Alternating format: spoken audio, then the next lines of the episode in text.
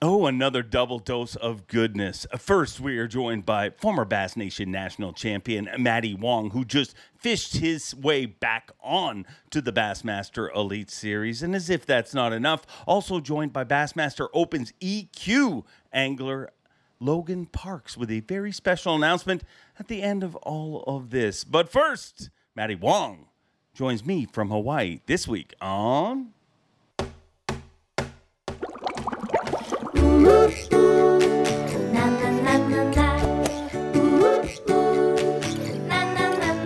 Bob Cobb for the Bassmaster. Welcome to Mercer. So we are going to do this again. It is Wednesday. Welcome one, welcome all, friends, family, freeloaders, fish, and freaks. You're all welcome here at the Awkwardly Honest Fishing Podcast that goes by my last name, which is Mercer. I hope you are all having a great week, and things are good in your world. If not, hopefully this gives you a little distraction from that. And we appreciate you tuning in each and every week. Great show this week. Multiple guests. We're going to be joined by Logan Parks with a very special announcement at the end with an event he's working on. We're going to be joined by Matty Wong, who just did something incredible, literally fished himself back onto the Bassmaster Elite Series. I mean, he was mathematically this close to being mathematically eliminated from the Bassmaster Elite Series and having to go back and re-qualify, but had a tremendous tail end to the season, and he really opens up about a whole bunch of stuff in today's show, so that's going to be fun. And as I said, we're going to be joined by Logan Parks at the end of this show, where he's going to talk about something that is going to be fun, and that is the word of the week, fun. It starts with an F, but it is very different than another word that starts with an F that seems to get thrown around a lot lately. I want to talk about something, and we've talked about it on this show. We have talked about forward-facing sonar a lot. Some people love it. Some people hate it.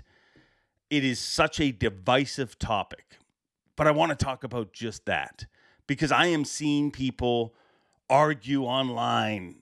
And they are so certain, they are so set in their ways that this is going to ruin the sport. This is the worst thing ever. And then I have other people who are saying this is the best thing ever. This allows us to learn more about fish. We've learned more about fish since this has been invented that maybe we did for the previous 10, 15 years. I mean, things that we thought was fact has been proven wrong by forward-facing sonar. So those are kind of your two sides of the argument.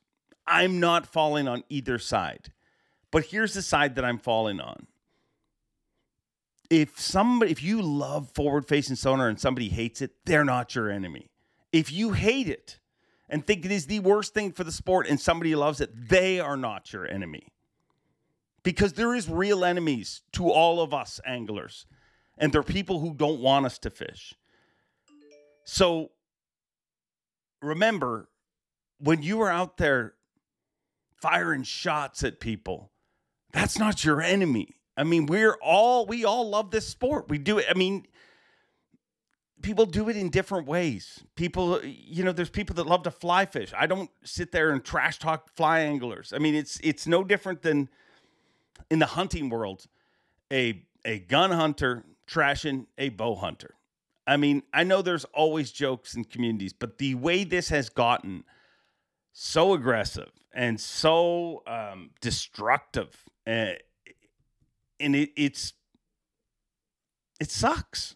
It sucks. Remember why we all got into this, why we all fell in love with this sport. I mean, it happened for all of us at different times. Some of us were kids, some of us were later in life, some of us all over the board. But, it happened with all different kinds of fish. It happened in all different parts of the country, the world, in all different types of water, some in the ocean, some in the river, some in lakes, some in creeks, some in streams, some in ponds. It happened everywhere. But those are the people I relate with because they get it, if you ask me. They decided this is something that I need to have part of my life. I mean, I don't think that me fishing is even a choice. I mean, I believe it's honestly something I need in my life. Without it, just ask my family. I get real grumpy when I haven't fished for a while. So I'm not choosing a side. I'm not pushing a side. And the weird thing about forward-facing sonar is as soon as you say it, somebody wants to inject you into a side. I've seen things like Swindle's poll a couple of weeks ago. Shame on you. The people that read into different things like, oh, he doesn't want it because of this. His direct question was simply, do you want to watch it? That's all he asked. And people gave their opinion. A lot of people gave their opinion. But some people took that and said, this means this. A bunch of other pros have been singled out for different things they've brought out. Guys, because someone uses forward-facing sonar, because someone chooses not to use it, they are not the enemy. Remember that.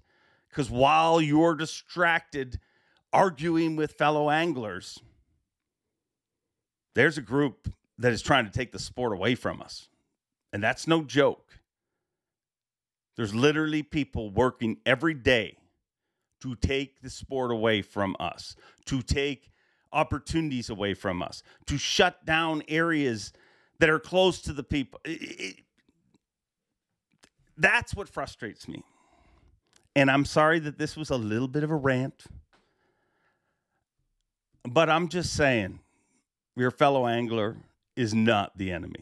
You may not like it. You may love it. But the person you're arguing with over forward-facing sonar is not the enemy. So let's unite and be a little bit more positive. And, yeah, and that's all I got for you. So somebody's going to get mad at this probably, but literally what my message is, for those of you that didn't listen to the rant, another angler is not your enemy. That's all. That's all. So let's get a little bit more positive. And there is probably no guest.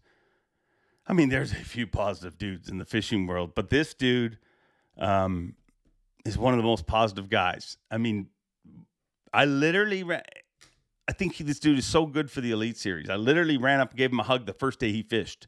Before we ever introduced, hugged him and said, dude, I'm so glad you are here. Because he brings so much in such a different outlook on things. And what he did the last month or so is amazing. Basically mathematically eliminated from the Elite Series. But guess what? The numbers didn't add up right because he hammered them and he got himself back on the Bassmaster Elite Series. So let's find him right now. Let's travel all the way to Hawaii.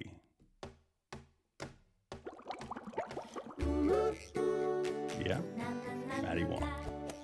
We travel all the way to Hawaii to have a boost of positivity here from one of the most positive individuals I know on earth. Matty Wong, how are you? I'm good, man. I'm really good. It feels so nice to be back home. Hear the birds chirping outside. Hear my chickens. Let me know by any chance, like if they start getting a little too loud, I'll close the window. But it's just nice to have the fresh mountain breeze and everything, kind of like a nice little reset.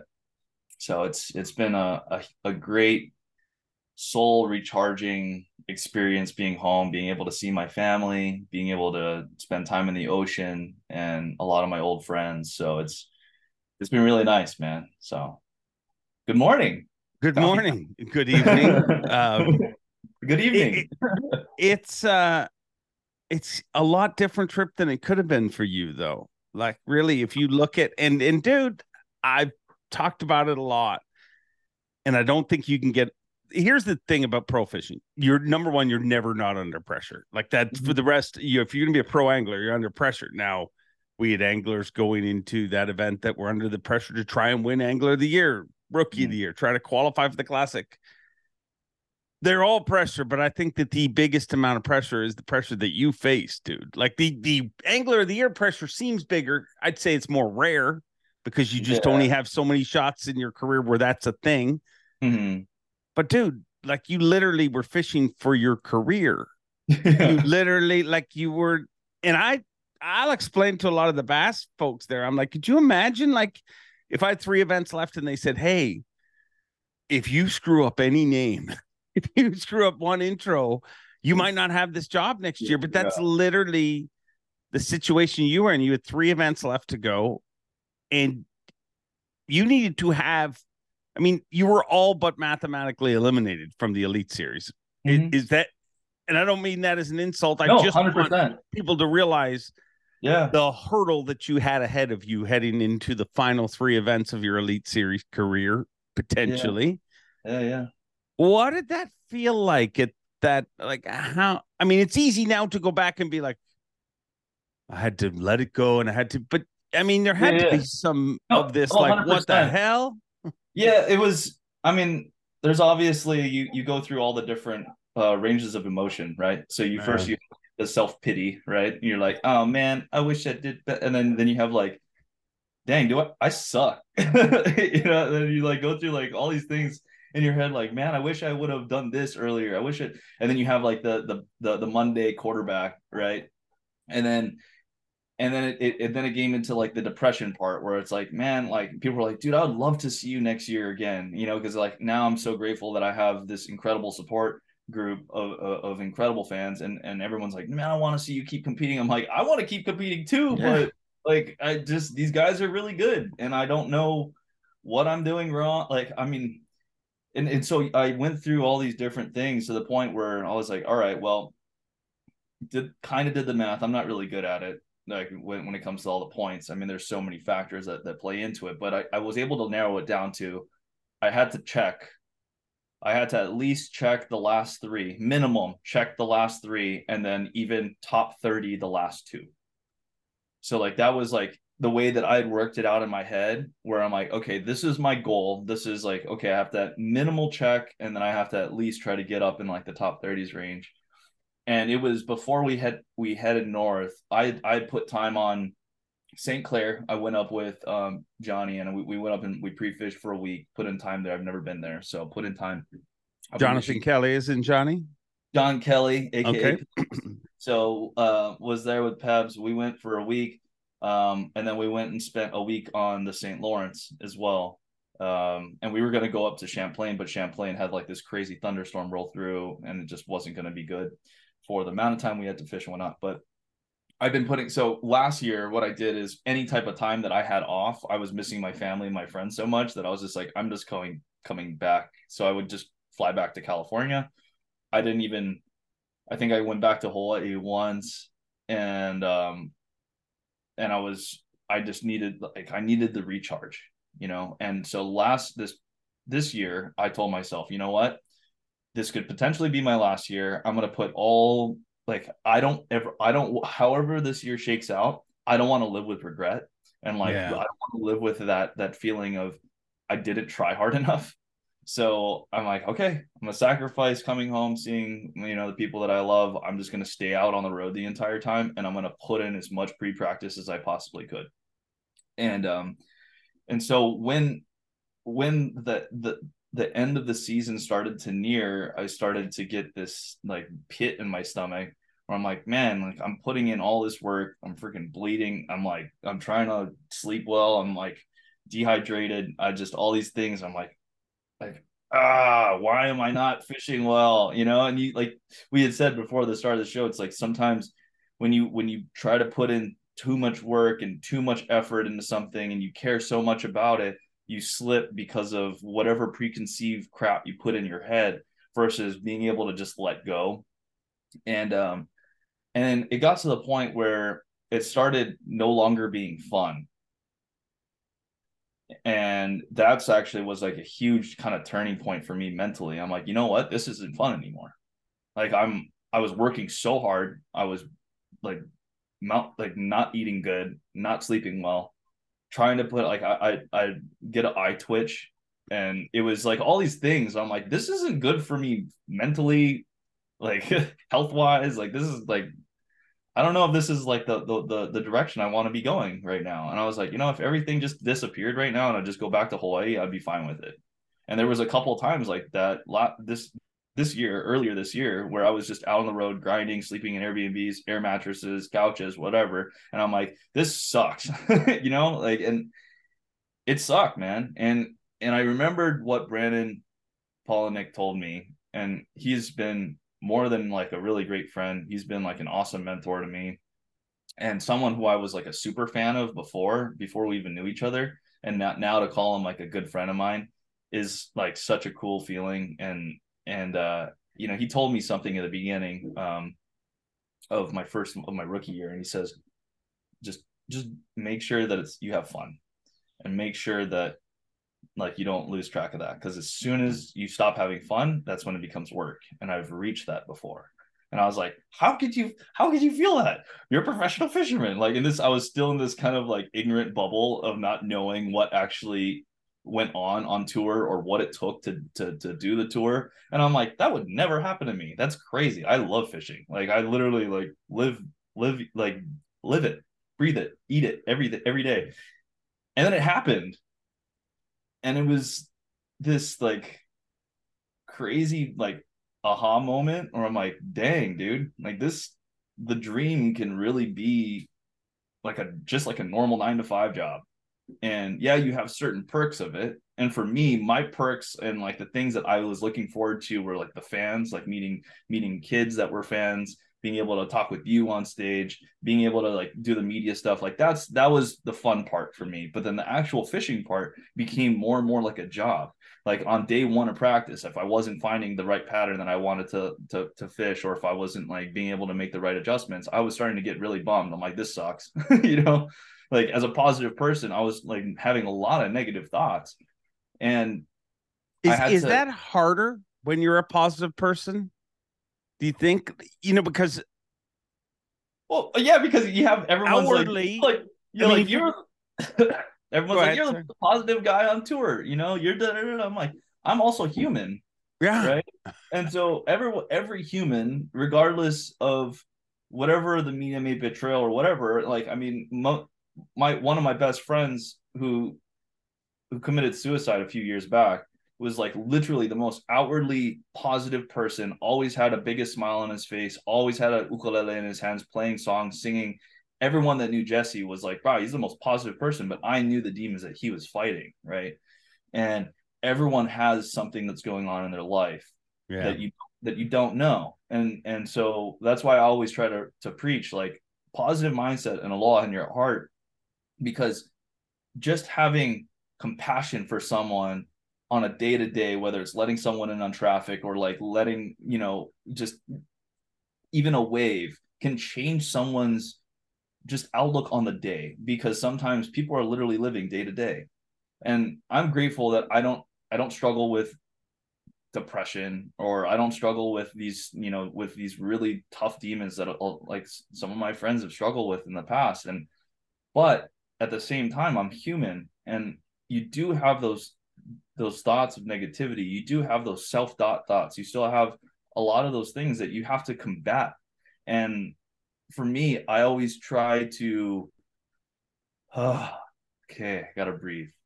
I go back to like my free diving days. I go back to, you know, my days of competition in surfing and in free diving and performing, where before like taking a stage in front of thousands of people, it's okay. Take a breath. Yeah. Gotta reset yourself. Why are you feeling this? What can you do about it? Can't do nothing. Okay. Let's change it.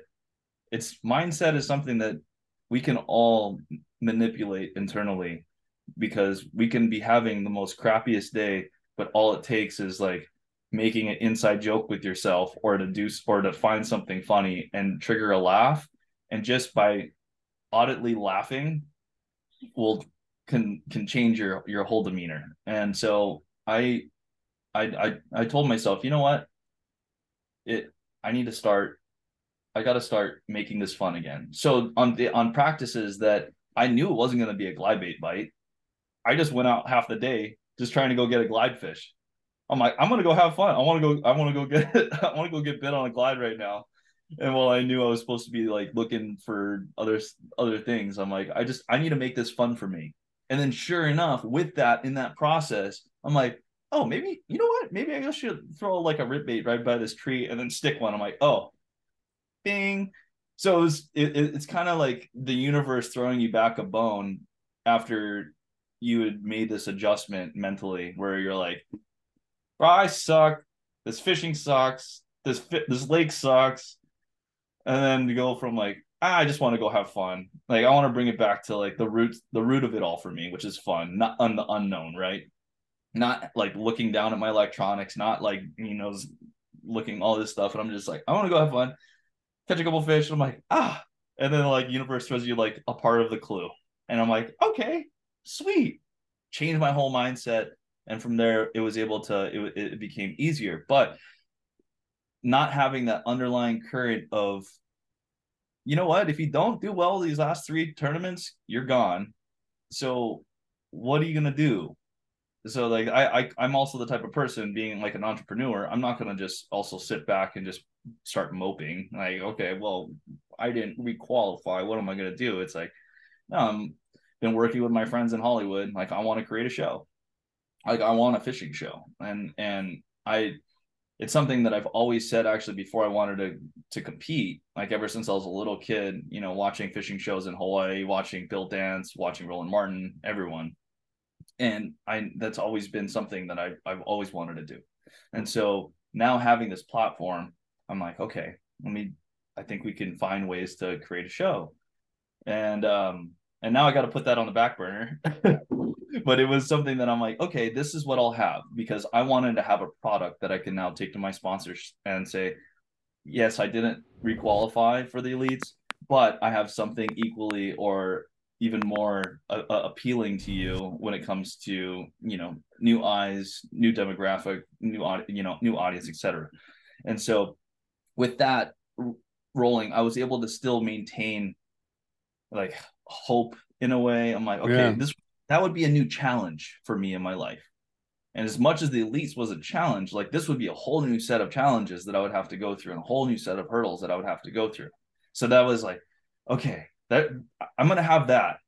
But my divine focus right now is on the Elite Series and on requalifying, because I know that if I can requalify and fish a third year, I can grow that much more of a fan base. I can impact that many more people, and I could potentially go and snag myself a blue trophy and maybe requalify for the Classic next year and win that. So it was like a rejuvenating wind in the sails, you know, to when I didn't completely blow it on St. Clair, you know, day two, I was able to come back with the bag, a little bit better of a bag, and managed to make a baby check.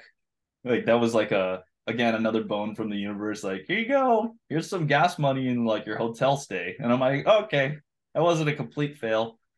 And then to go to Champlain and then kind of like bust it open day one and figure it out. Like day one of practice, I had like 21 pounds. Day two, I had like another 20 pounds. Day three, I was like, okay, I need to go find new water because I think I'm on it, you know? And so that was like a huge turning point, because I'm like, okay, I think I could probably top 10 this one. I might even be able to win it. And I started, and because of that experience on the Sabine being so close to a win, now that ceiling's gone. Like I no longer have to bust that glass ceiling. Yeah. Like it's like mentally, I'm like, oh yeah, I've been there. I could do that. Like these guys put their pants on just like I do in the morning. What's any different? It's your head. It's the mental blocks that we put, right? It's those milestones that until we break through it and actually conquer it, that's when you can actually say like, oh, that's cake. And so being able to do that, I was like, oh yeah, top 10, I can top 10 Champlain. And just day three didn't go as planned, you know, dumped some fish. I can confidently say that I would have been in the top 10 if I would have landed the fish that I had hooked up. But that's fine, because then I still finished up where I needed to. Kinda. Not really. I was still 40 something. I dropped from like 12th down to like 43rd or something. It was a big drop because I only had, I think, like 12 or 13 pounds. And that just amounted pressure for the Saint Lawrence. Yeah. And on top of that amounted pressure, Bass was like, oh, to make it even for the people that are fishing Monday, the 10 anglers that made the final, we're going to cut everyone's practice to 2 days. And oh, by the way, there's 30 mile per hour gusts out of the southeast. on the Great Lakes. So pick your spots wisely, because there's a high probability that you probably won't be able to get to your spot on day one. And so that threw an entire different wrench in another thing. But I felt good about my mindset going into it, knowing, okay, these places are going to be protected. This is what I need to kind of do. But after my practices, like day one of practice, I only had 17, maybe 18 pounds. And then day two, I caught 2 fish in the river. And I'm like, wow. Oh, well, I gave it my all. I got some fish out here. Like, I know I got a 5-pounder on this one boulder, but I don't know what else is going to go down. And then to roll out there and sack 25-14 or 25-10, I think. Yeah, day one. Yeah, 25-10. I was like, okay, let's see if we can do it again. And yeah. When you left the dock on day one of the final event of 2023, so you basically figured you were going to start hosting a fishing show. Like, you've been planning this and hey, we're going to go have another. At what point during that day was it that day or was it later on in the tournament where you were like, wait a second, I might not have time for this pesky fishing show? It's funny because I completely blocked that out of my head. I didn't want to give that too much thought, because I knew that would take my focus away from like the job at hand. So as much as it would like want to creep back in, I would silence it as fast as I could and then refocus in on what I was doing right in front of me. I think the most emotional day though, was day three. So this was a story that, I mean, not a lot of people know. So it was day two. I came in with, what was it, like 1910 or something around then. Like it was enough to make me fish day three. Yeah. So I had checked and I'm like, okay, I made day three. I get a call from Steve Bowman and he goes, oh yeah, I've heard this. You know, he goes, hey man, like, hey, like, good job. First of all, for making day three, you suck for not being able to join me on live. But because we always have this joke, because he likes having me on live with them, and I enjoyed being on live in the mix with both you guys. But then he goes, you have to beat 5 guys tomorrow to fish next year, so don't let off. I don't mean to pressure you, but you need to fish. You need to fish well and beat 5 guys tomorrow to requalify. And I just got like chills thinking about it, because I was, my girlfriend's been traveling with me the past 2 events, and it's been really nice to be able to, like, at the end of the day, you know, unplug, go home. And she's like, hey, you want to watch a show? And I'm like, for sure. When I'm traveling with Pebs, we're like retying and talking about fishing the whole time. Versus like just, and so I remember getting off the phone with him and looking at my girlfriend and saying, like, I have to beat 5 guys tomorrow. She's like, how do you know that? And I'm like, well, I mean, he did the math. I don't know how many points or whatever. She's like, well, don't think about that. We have this Nat Geo show we're watching. And I'm like, oh, all right. And I went back to rigging, you know, and in the morning, Ed Loughran came up to me and he goes, hey dude, good job. Don't fall down anymore, because you have to move up. You have to stay where you're at or move up, or else you're not going to requalify. Like, I don't mean to put pressure on you. And I'm like, Ed, by you telling me this is putting pressure on me. Yeah, 100%. What a, yeah, I was just like, dumbest move in my head. Like, I was just like, but Ed's a great guy. And I don't think, and he has his quirks, but I don't think that it was intentional. I think it was just like, all right, like, this is what you got to do. And I'm like, dude, it's obvious. No crap. I got to do that. But you know, so it was, that was another thing, like literally right before I was about to get in line. And, wow. And so I get in line, and this is when I had the exact same, it was interesting. So if you guys go back on my YouTube and watch the blast off on the national championship in 2001, you actually see me like come to tears. I had a GoPro facing me, which now looking back, I wish I would have done this for that day three, but I didn't know it was going to hit me like this. But as I'm blasting off and you're announcing me, I had this like this overwhelming cloak of it was, I don't want to say it was like negativity, but it was super heavy, because it was like, this might be my last elite day. Like, this literally might be the last day I ever fish on the elites as a professional bass fisherman for Bassmaster. And seeing everyone, you know, on the docks, like, good luck, Matty, go get him, Matty. And then to hear your voice, like, ring out on the microphone, and then to like hit the kill switch one last time, and just like to go through the, you know, just like anyone like in an office space, to go through your daily things, your daily checklists as you're going, and where it's become, there's certain things that just almost become mundane, but then to, when you're walking away from a job for the last time, to be like almost nostalgic when you're doing it, you're just like, man, this is the last time I'm gonna be like doing this, like, and then all these memories start flushing in, you know. And so it was like memories, emotions, all this stuff as I'm going out. I like had to take a really deep breath, and I threw my arms out to the side just to kind of like wash it off. I think I hit myself in the chest, like, all right, bro, like, you got this, saddle in. And I had my marshal, he was 16 years old, and he's just like this bright-eyed, bushy-tailed grom that was just pumped to be a part of the whole scene. And and he's filming. I'm like, hey, dude, can you film? And he's like filming the whole time like this. I asked him like to film like that, and he's just like in the moment filming like this. I'm like filming out, so like not filming me or any of this other stuff. But I'm just like, this is classic. And you know, and then just to go out, and I remember like I'm not a super, like, I have faith, but I'm not a very, very religious person. Like, I studied religion in college. I grew up a very strong, like, Protestant Christian. But then like had a lot of like different view changes throughout my life. But I still have I do have core values and a faith.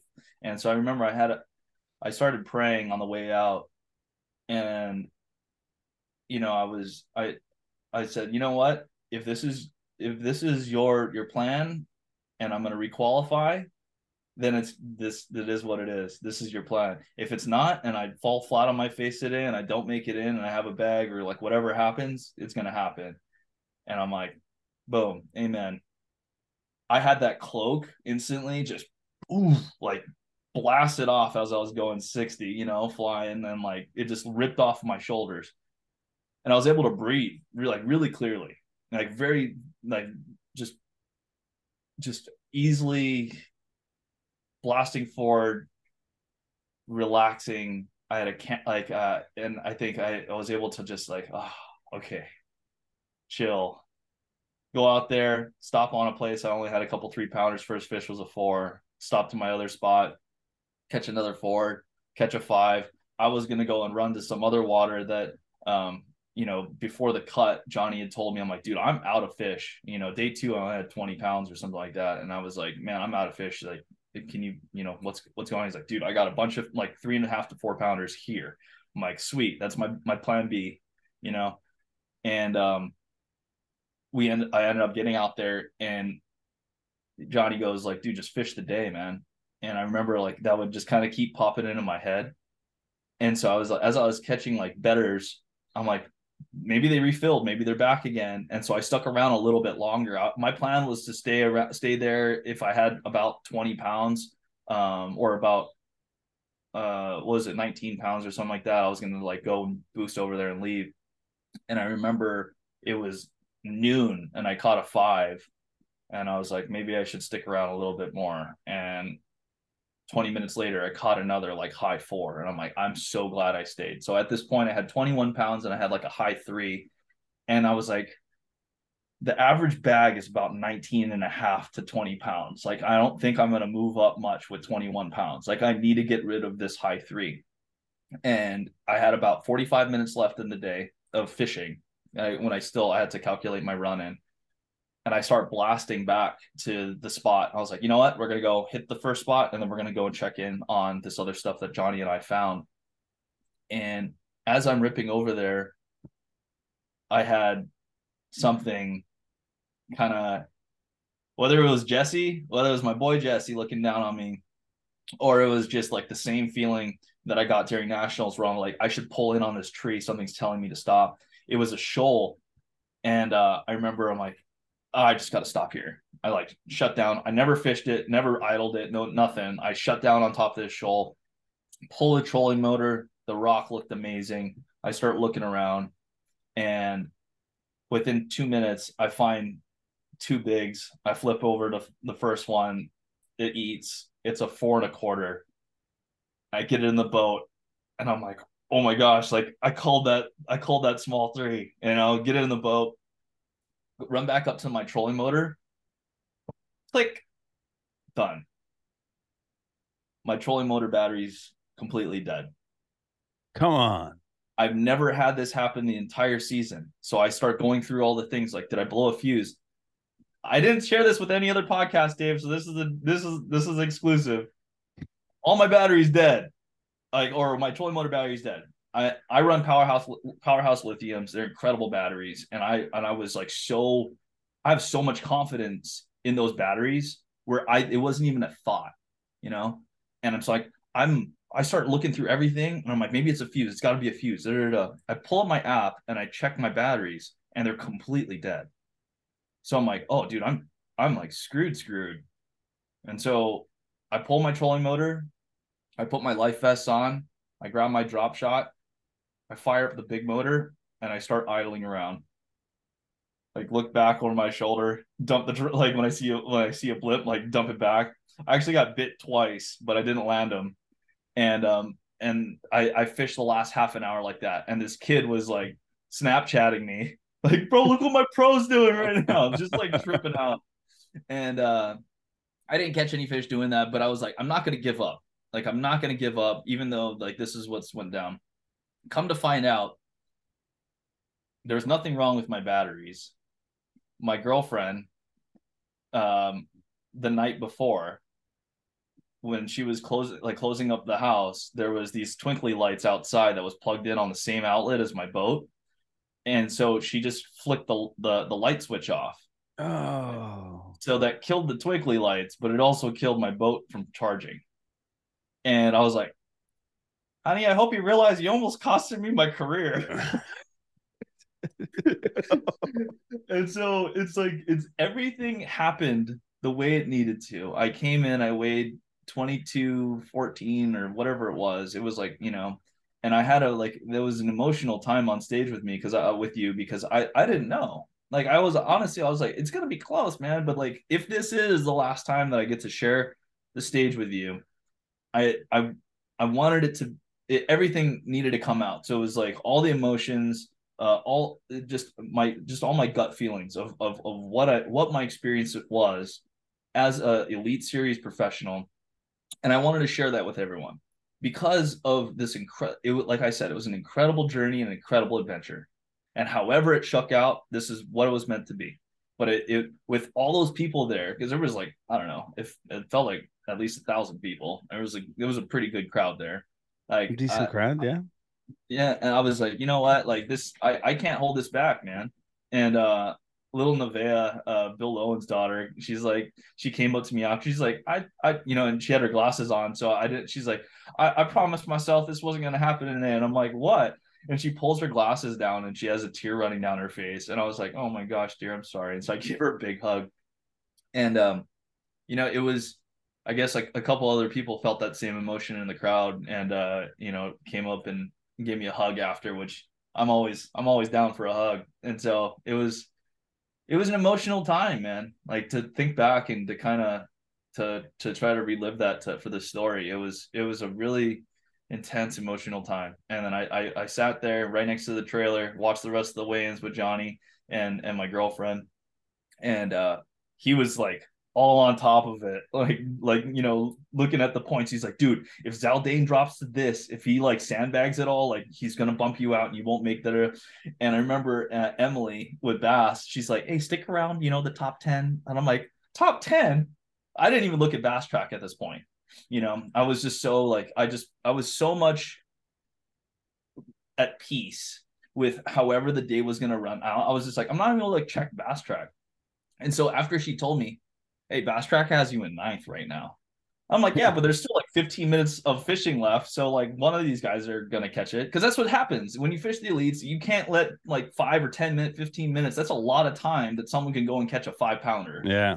I'm like, well, that doesn't really mean much, but I'm like, in my head, I'm like, well, shoot, I think I moved up. Cause I was sitting in like 19th place or something like that. I'm like, then that means I'm right there. It's going to be so close. And as they all came up, you know, the people that I needed to kind of slip up were slipping, and managed to squeeze into the top 10 and to get my second top 10 of this year. And to have you, get the pleasure to have you yell at me was awesome, man. And so that was, as much as I didn't win a national championship, it was almost the exact same feeling that I got during winning the nationals.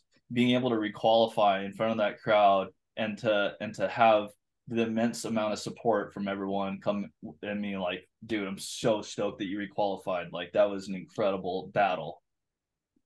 And you think that's what I was saying at the very beginning with, that's how different this trip home could have been. Like, it all of a sudden changed from being like, man, you did us proud, you know, you had your shot to, I mean, just another chapter and stuff you've overcome to get to where you are. It's pretty amazing, dude. It was an amazing thing to see happen. So I guess, how do you stay there? How do you stay wherever you were the last few events? Like, I mean, two of your best finishes. Yeah. How do you not, you know what I mean? Cause it's so, like, I look at your career on the elites. I mean, it's so shocking. It's only 2 years. Like, if you look at like, how different are you today? Like, going into season 3, how different will you be than what you were like going into season 1? Oh, just eons different, man. I felt like there was such a massive learning curve that I had to go through, not only on the water, but mentally off the water, that without going through it, I would have never arrived at where I feel like I've arrived at. I've learned so much about this sport, in particular, how to fish on the elites in the last 6 months than I did in the first entire year.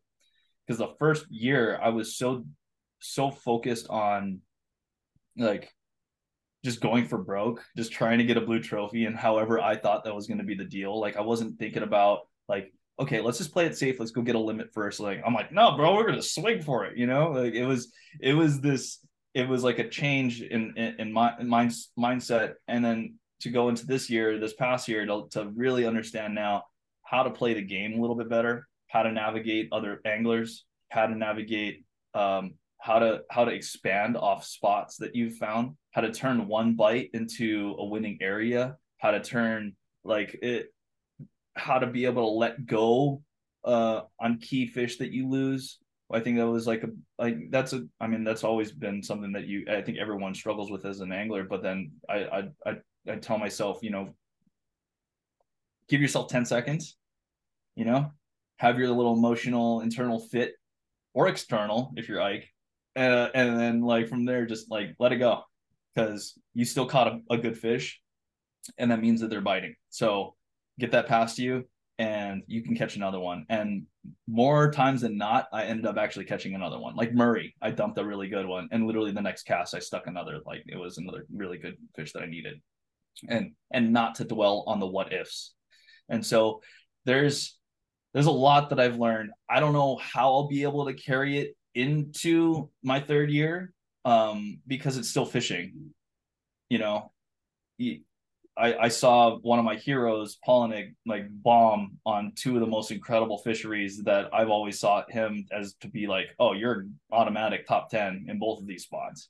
Yeah. And so it's one of those sports where it's like, as much, again, goes back to our initial topic, is as much time and effort that you could put in on practice and all this stuff, when it's not your time or things just don't go well, it's not going to go well. And there's almost, and it's sometimes this is not in the cards, and you got to be okay with that. So I think going into it with like another chance, going into it with the feeling like, okay, you get another crack at this thing. I think I'll be knowing how to seasonally chase these fish and regionally, which I think are two big things that as a West Coast angler, and especially someone coming from Hawaii, never had to really make too many adjustments. I mean, California, you make some adjustments, but a lot of those West Coast, I was talking with Ty Al, who fishes MLF. He was like, dude, a lot of the stuff that we do on the West Coast does not translate to the rest of the country. And I'm like, dude, 100%. Because I would think like, oh, we can still throw a 5-pound test Neko and they're gonna eat it. And then other times you got like a guy like, you know, sea rigging 25-pound tests and busting their face. And I'm like, wait, huh? Like, you know, and so there's certain things that I'm like, I've had to learn and I've had to adopt now into my wheelhouse. And now knowing regionally what the patterns that hold, how can I still put my little twist on it the way that I like to fish? And then also the electronics game, because I feel like being able to play that game now, since I don't think that's going anywhere. So I'm like, okay, why fight it? Now we're going to go and do the same thing, you know? But that alone, dude, I mean, the electronics thing, like, I mean, I've kind of joked about it, but the boat you qualified on was far from state-of-the-art electronics. So literally you've had to not just learn how, I mean, you remind me so much, and I hope you take this as a compliment, and I hope he takes this as a compliment, but you remind me so much of Carl Jacobson. And you have from the moment that you joined tour, gosh, you have so much going for you in so many ways. You know what I mean? Your ability to talk to crowds, your ability to entertain on camera, and just like Carl. But I feel like you also both have had a mountain to climb as far as the fishing end of things. I mean, he came from a country where they didn't have bass, or the same bass we have anyways. And... but I mean, it's the toughest place in the world to learn. But I mean, somehow you guys have both. I mean, Carl obviously has really, you know, especially the last, you know, number of years, has really, you know, solidified himself as part of the Elite Series, not just winning, but now a couple of classics qualified. But am I wrong in that analogy? No, not at all. I mean, as much as it's funny that you say Carl, because as much as Brandon was someone that I looked up to for a while, Carl was right there with him. And it's ironic that they're all just, that it's all just like this group. But I mean, you nailed it on the head, man. Like this is a crazy story. I was in New Zealand on a fly fishing trip back in 2019, I believe. So this is 1 year after I started competing. I was out there with a friend of mine on Lake Taupo, and he was an Australian. So sorry, you started competing in 2018. Is that what you're saying? My first tournament was 2018. Okay. All right. Just keeping score here for those of you keeping up and saying this can't be done. I mean, literally you're living proof that you started fishing tournament 2018. I digress. Continue with your story. You're good. But I've always been like a multi-species, you know, angler my whole life. You know, I've had a fishing rod in my hand when I was still in diapers. So as much as I haven't been competing in fishing, I've been competing in other sports. So it's still a mental thing that you need. And that's why I think Brandon's so successful because of his past with wrestling. Yeah. Carl with being able to grow up fishing for perch in Australia. You know, we were out on the lake, having a great time. He was teaching me how to double haul.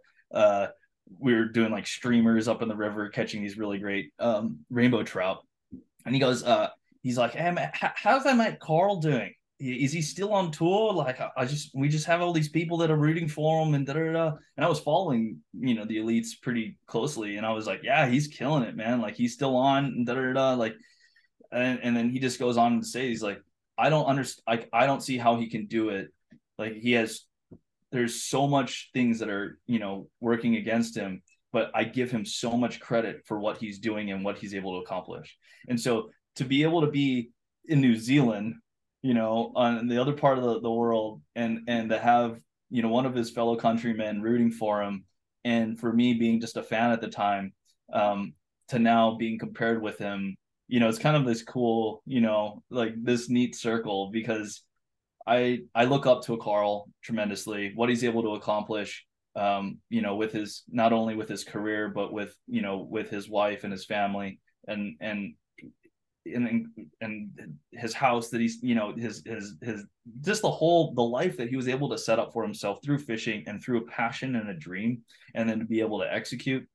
And then he's also been in my situation. Like, I was talking to him, he's like, yeah, man, with the the FLW, when I got kicked, he's like, I worked all this way, maxed out all my credit cards to get on tour and then be on tour for like 1 or 2 years, he said, and then get kicked off the FLW tour. He's like, oh, mate, I've been there. like, dude, like, and so it's, you know, that's humbling. And I definitely take that in a positive way, because Carl's an incredible person and an incredible angler, and someone that I definitely look up to and see as still as a mentor. So, you know, that's cool. We have bass in Hawaii, but man, when you're fishing for a smallmouth bass in like a stream that's 6 inches deep, that's only like 5 feet wide, it's a kind of a different game than to go out and fish like Lake Ontario. But cool, man. So we can't do a podcast without talking about it, and you kind of talked about it a little bit.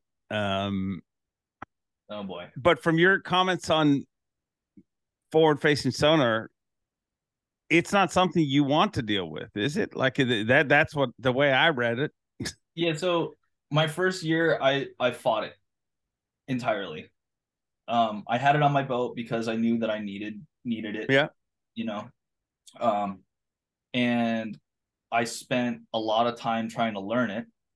But a lot of times that in that first year, just trying to learn it, I was fighting my original way of going up, like just my whole process. It was throwing a wrench into my process on how I would attack certain things, to the point where I wasn't fishing how I wanted to fish, you know. And I know I mentioned it a few times, like on stage, you know, when I did catch that bag on Chickamauga, I didn't have it on, you know. All I wanted to do was just throw a swim bait on areas that I thought that those fish would be setting up, and was able to catch the biggest bag of the tournament. So like that gave me like that confidence boost, like, no, dude, you're doing the right thing. But then to go down to Pickwick and get my face smashed in because I was too busy trying to like figure out where they should be, versus like going and looking and like, oh yeah, they're set up on the ledge and they're set up to feed right now, versus they're not set up to feed right now. Just move on, go hit some stumps and then come back. So it was, you know, this year, having to make adjustments, also learning out of which ones are the best ones. You know, I took and I'm not signed with any electronics companies, and I did this on by design, because I want to be able to run the best of the best. This isn't a plug for anyone, but this is just my own experience. Got to say all these disclaimers, right? So I was running an Active Target 1, and Stetson Blaylock was running the 2, telling me, you know, the 2+ or whatever. He's like, yeah, it's like, it's night and day difference. I look at him like, yeah, it's actually really good. I'm like, I don't get that with this. I jump on Pebbles' boat and he has a Garmin, and to see how clear he was able to, you know, be able to pick out certain things. And so after getting a chance of running both of them, I'm like, dude, so I was having issues with my Active Target, just like freezing. And so after St. Clair, because I had it die on me 5 times during every day on St. Clair, I was like, you know what, I'm done. I went and pulled it. I was like, hey, if I'm going to go out swinging, it's worth it. So I pulled the trigger, bought a Garmin, slapped it on the boat, literally during a mega bass retreat, and learned how to use it within a week, dialing it in, like trying to learn how to use the interface and certain adjustments. And then was able to incorporate that into a finesse style that I also enjoy doing back in California. So it was interesting, because my hand got forced into a place where I'm going to do a technique that I'm not necessarily confident in, but I knew that this was going to be the deal. I knew that this was what it was going to take to actually finish up where I needed to finish. versus to go throw a swim bait for largemouth and try to stumble across like a 6-pounder. And don't think that I didn't try in practice though. Like I almost lost a punker to like a giant muskie that blew it out of the sky like 5 feet. Because I was like, maybe they're going to eat a giant walking bait. And I tried the things that I wanted to do again, to keep having fun, you know? And that was like, to keep that thread. I was like, I need to have fun right now. And chasing stuff around with a forward-facing sonar isn't fun to me. Like I want to go and watch a giant fish blow up on a topwater right now. And I literally put everything away and just threw a mega dog for friggin' an hour, and then finally got like completely demolished by a muskie. And I'm like, okay, all right, I'm not gonna do that. Got that out of my system, you know. And yeah, and then I was like, okay, now I know, like I know what I need to do to get there. So I think now with understanding the technology, I think Bass needs to make it. Before I was more on the Randy side of things, you know, like Uncle Randy Lockett, you know. I think I was more so, it's horrible for the sport, it's, you know, it's killing fish, you know. And I think he'll speak to some truth there. I do think now you're having more fish that are being targeted out of deep water with anglers that are irresponsible and are not fizzing fish and making sure that they properly go back. So I think that there's truth there. Do I feel like anyone can take this piece of equipment, slap it on their boat, and beat all of us on the elites? No. I think that Kyoya is an incredible angler with or without it, and he's even more deadly because he's able to use it. It takes an angler and it heightens their knowledge on fish behavior. And I think that's something that I'm like, I really started to tone in on. And during all this controversy, I'm like, yeah, I am the poster boy of no electronics and fishing intuition. But in a game now where Bass is funded by huge amounts of ad dollars by these companies, kids are now growing up with all this stuff, and that they're now being so addicted to utilizing it. This is just part of the growth of the sport. And now we just need to find ways to make it appealing, not make such a disparity gap between, you know, the wealthy and the have-nots. And I think that's where the challenge is, because I want to be able to encourage kids to go out, whether they're on a stand-up kayak or a paddleboard, you know, whatever, you know, and just to get out fishing. And I don't want them to look at me and say, well, Maddie's using the forward-facing sonar, so I need to have it on my boat. It's like, no, look back at my old videos and see where I came from, because you can do it without anything on your boat. And as long as you're putting in the time and you're learning how to fish and casting, understanding certain places where they should be.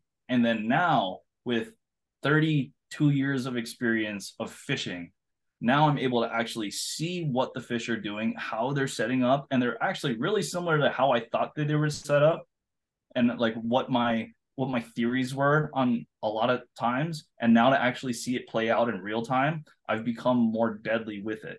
So yes, do I think that Bass should now limit us to one transducer on a forward-facing sonar, 2 at tops? Yes, 100%. Do I feel like that's without a doubt? If you're going to limit us to not throwing A rigs and limit us to a 250 horsepower motor, then you have to limit the amount of transducers, because guys running 4 forward-facing sonar transducers on their boats is completely ridiculous, and it's completely unfair. I believe that 100%, and you can stamp my name on that. Do I feel like we should get rid of it altogether? No, because you still need to know how to make the adjustments. If you don't know what a bass looks like on that thing, you're going to throw at a catfish and a drum all day. That's just because you don't understand how bass move and how they relate to certain things. Now, is there certain anglers on tour that are way better at deciphering those things? Patrick Walters, Cody Huff, Kyoya, Taku, like just to name a couple. Yes, without a doubt. But are you still going to have guys that are ridiculously good at sight fishing, like Cox and like Drew Cook and like a bunch of other guys that will still beat out a crew of forward-facing sonar dudes scoping around if they're just bank beating? Yes. So you're not going to have this polarizing thing. It's still going to win tournaments, and Bass isn't going to just – it's a double-edged sword. Bass isn't just going to give up hundreds of thousands of dollars versus of advertising money from Hummingbird, Garmin, and Lawrence just to appease a small demographic of older anglers that are poo-pooing the new technology. They need to get paid because it's a business, but there also needs to be regulation behind it. And if there isn't, that's when I'm like, okay, this is lame. I'm out of here, because that's when it really becomes, oh yeah, if you have an extra 50 grand to throw on your boat, and that, then you're going to be that much more successful. Like that's the thing that I wish that we were all on the same playing field. I wish we all ran the same boat with the exact same electronic setup and whatnot. So when MLF split off and did their thing, when everyone was running nitros with like all the same crap, I think that was more of an even playing field and cool aspect, because it really comes down to the individual versus whoever's way better at rigging their boat is now going to be like, you made a mothership or the Death Star that's going to destroy everyone else. Like, okay, like that's what I don't know. So that's kind of like my 2 cents on it. And it's nuts, man. Like the fact that Kyoya was able to see, when we were out on Champlain, I was fishing right around him the entire time. Like I was on the same winning fish that he was, but he was able to see with 2 transducers more than what Johnny and I were seeing when we were in the same area. You know, Micah Frazier was in the same area. He weighed, you know, so this is why I'm like, we need to ask the question, is that fair? And I think anyone with a logical mindset will say no, because having 2 of one thing at 2 different distances for clarity and whatnot, like, and then also having one on your back transom where you can look back on a certain, you know, and flip back to something that's 50 yards behind your port side, and your trolling motor still looking forward. Like, how is that fair? You know, how is that any different than running a 250 versus a 300? So that's, oh, that was a heavy rant. Thanks for hanging on with that one, guys. I think that it's.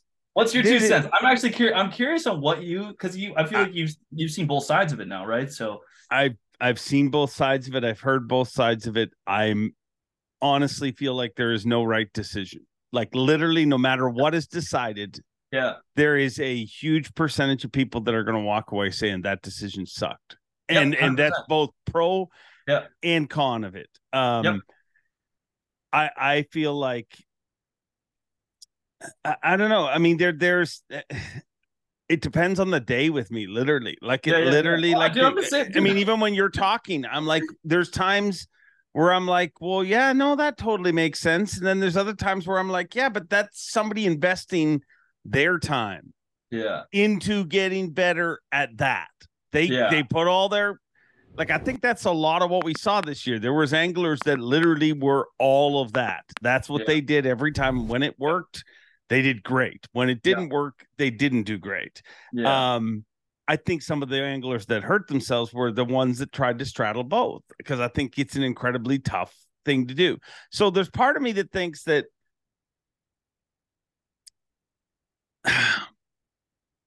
it sucks a lot of the excitement out of the sport in many ways, because there's so many moments in my head that made me fall in love with this sport. 100%. and none of those moments happened on a graph, you know. No. What I mean, so as exciting as that is, so there's that part of me, but then there's the other part of me that, like, and it's not just my opinion. You ask a Rick Clunn says anything that gives us information about the fish to stop that is an offense to the sport and crazy. Yeah. So kind of agree with them there. I literally don't know what the right decision to make is. And just by us having the conversation, there's going to be a bunch of people that are like, you idiots, it's so simple. Just cancel it and get rid of this. Yeah. Yep. It's not right. I don't know that it's that simple, because I also think we're taking, like, the last few tournaments are the worst case scenario, because, for example, it won Okeechobee. I didn't find it offensive at Okeechobee because there was one dude doing it. To me, it was a whole different. I was like, this is interesting. He's got a different total approach than everybody. And then in one screen over, I'm watching Steve Kendi catch 8-pounders on a frog, which is what made me fall in love with bass fishing. So 100%. I'm like, so yeah, I don't know what the right thing to do is. I think that it's going to be one of those things that we're never going to agree. I mean, people are just literally, but here's the one thing that I will say. Yeah. If you hate it and you've never used it, you know what I mean? Like there's a lot of people that like, I think it's just become this, I hate it, you know, I don't know why I hate it, but it's because it's like... I just hate it. Like, oh, was it like the angry mob in South Park? They're like, oh, ramble. It's just wild. And I think that Lockett has some points. I mean, 100%. He definitely has some points. And if you don't... like, I mean, I've had Randy on the show a few times. I mean, I should have him on soon again, I'm sure. To have this conversation, but like the natural instinct and the ability, like in your head. And trust me, I use it. I go fishing and I've used it and had great success with it. And it's fun. I mean, there is a fun element to it. Oh, here he comes. He's swimming. I got him. That's exciting. Yeah. But none of it is like when you're just throwing, for your example, a glide bait and you're just literally in, whoa, it happens. Yeah. The shark attacks the seal. I mean, to me, that's so, yeah. I don't know. I know no matter what I say, I'm going to piss somebody off. And for sure. I think probably not make anyone real happy. I mean, you nailed it, man. I that's why I try to say that in the way that I was describing what, because it's there's no easy decision that bass has right now. No, but it's tough because it's a double-edged sword. Again, I'm conflicted. And so, yeah, it's tough because I see both sides, you know, a little bit better than before. I was really against it 100%. And I think that was because I didn't understand it and I didn't have it on my boat. Yeah. And I didn't also have the money to go out and buy it. So I was like, this is, and that's a part of the issue too, right? Because fishing should be something that everyone should be able to enjoy. And fishing should be that excitement that all got us addicted to the sport in the first place. And so, yeah, to play devil's advocate to that, tournament fishing has never been that and hasn't been that for many, many years. I mean, nothing has 2D, right? So like 2D dropping, you're still looking at a screen. So what's any difference of staring down at a 2D versus scoping them? So what are you going to do? You're going to cancel 2D? I don't, that's why I say, like, I mean, it's tough. And here's the weird thing. I think that the group that has the least amount of choice or anything in it is you guys, the anglers. Like, I mean, to me, whatever the decision is, guys are going to compete, whether it's let them rip and guys will show up with satellite dishes on their outboards and Lord knows what. Yeah. Guys will still fish. Yeah. If they say this is limited, guys will still fish. If they say that it is gone, guys will still fish. Some of them will be happy. Some of them will be sad. But to me, the most important group that needs to really believe in this is the viewers. Because 100%. Without the viewers, and I get it. Yeah, bass gets money from some graph companies. Every tournament organization does. Yep. We get money from a lot of different companies. And it's the responsibility of the sport to protect it. So, again, and that just me saying that, here's the weird thing. Nothing you can say, dude, can't be just me saying that. Somebody will make a video and be like, you see, Mercer said that this. It's, I mean, Swindle did a poll that was as simple as him just saying, do you want to watch this or not? And he gave it. And people are like, well, obviously Swindle doesn't like it. And he had a tough season. And that's why it is.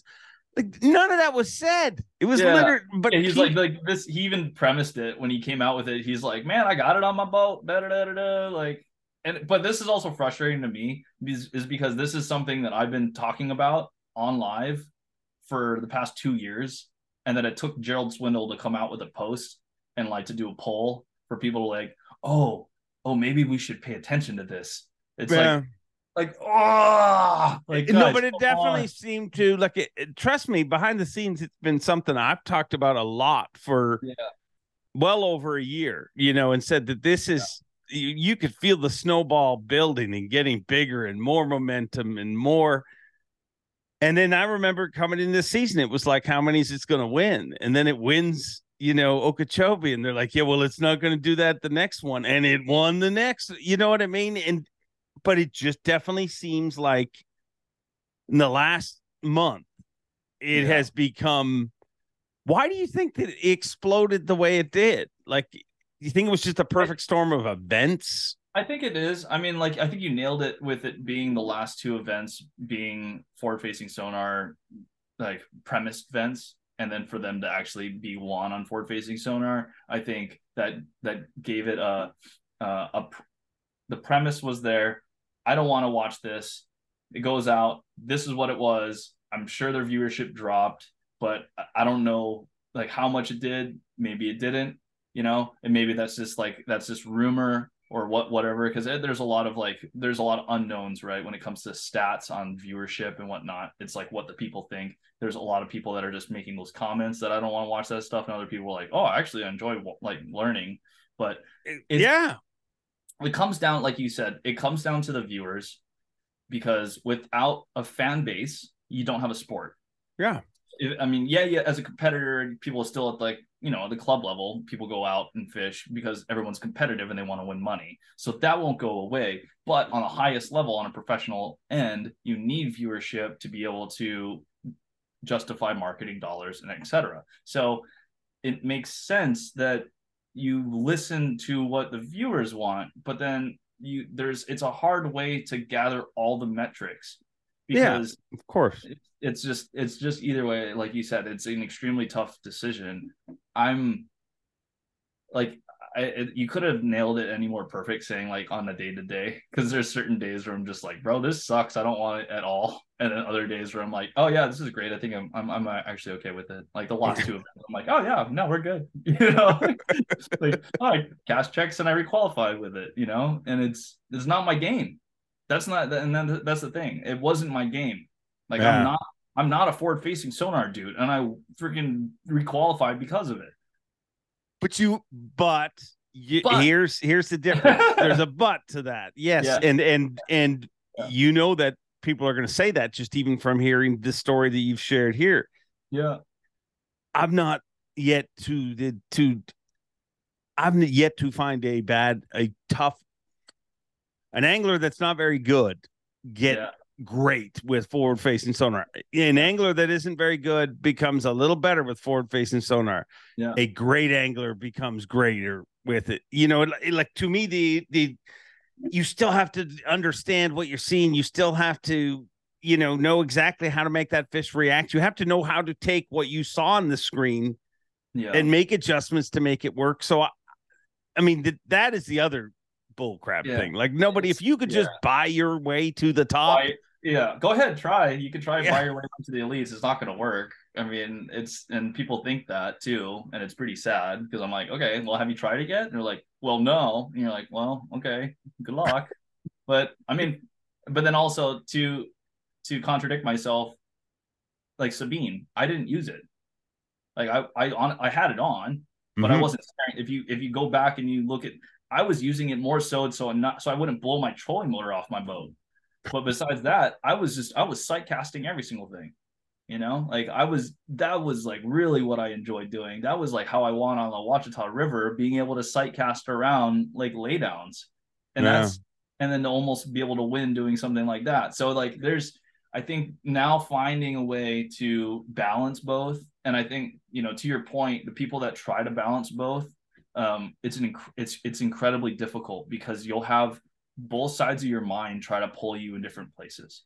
So you'll have one side that's like, you should go offshore and check it out and just see, and how much time do you want to allocate there? And then if you catch them, how much more time do you want to allocate there? And is that the winning deal? Or the other side, go shallow, screw those offshore fish. Everyone's outside scoping. There's going to be a bunch of fish up shallow because of X, Y, and Z conditions. And this is the time of year. And then you go up shallow and you catch a couple and you're like, wait, are they offshore? No, keep going shallow. And so it's like being able to balance both of those voices, and then to be able to come together and be like, okay, this is what I'm going to do. I'll go offshore for the first 2 hours, see how she shakes out. If they're not biting, I'm going to go to the bank and I'm going to go do that. And so I think that's kind of what I'm going to try to adopt going into year 3 is like knowing when to silence that one side and then listen to the other. And then more so going back to what Pebbles said originally, just fish the day, man. And I think that there's certain things that will transcend time regardless of the electronics is fishing the day, fishing the conditions, fishing intuition will never be trumped by anything else.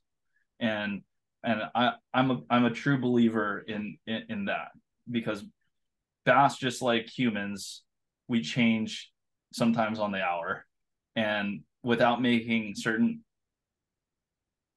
changes to certain like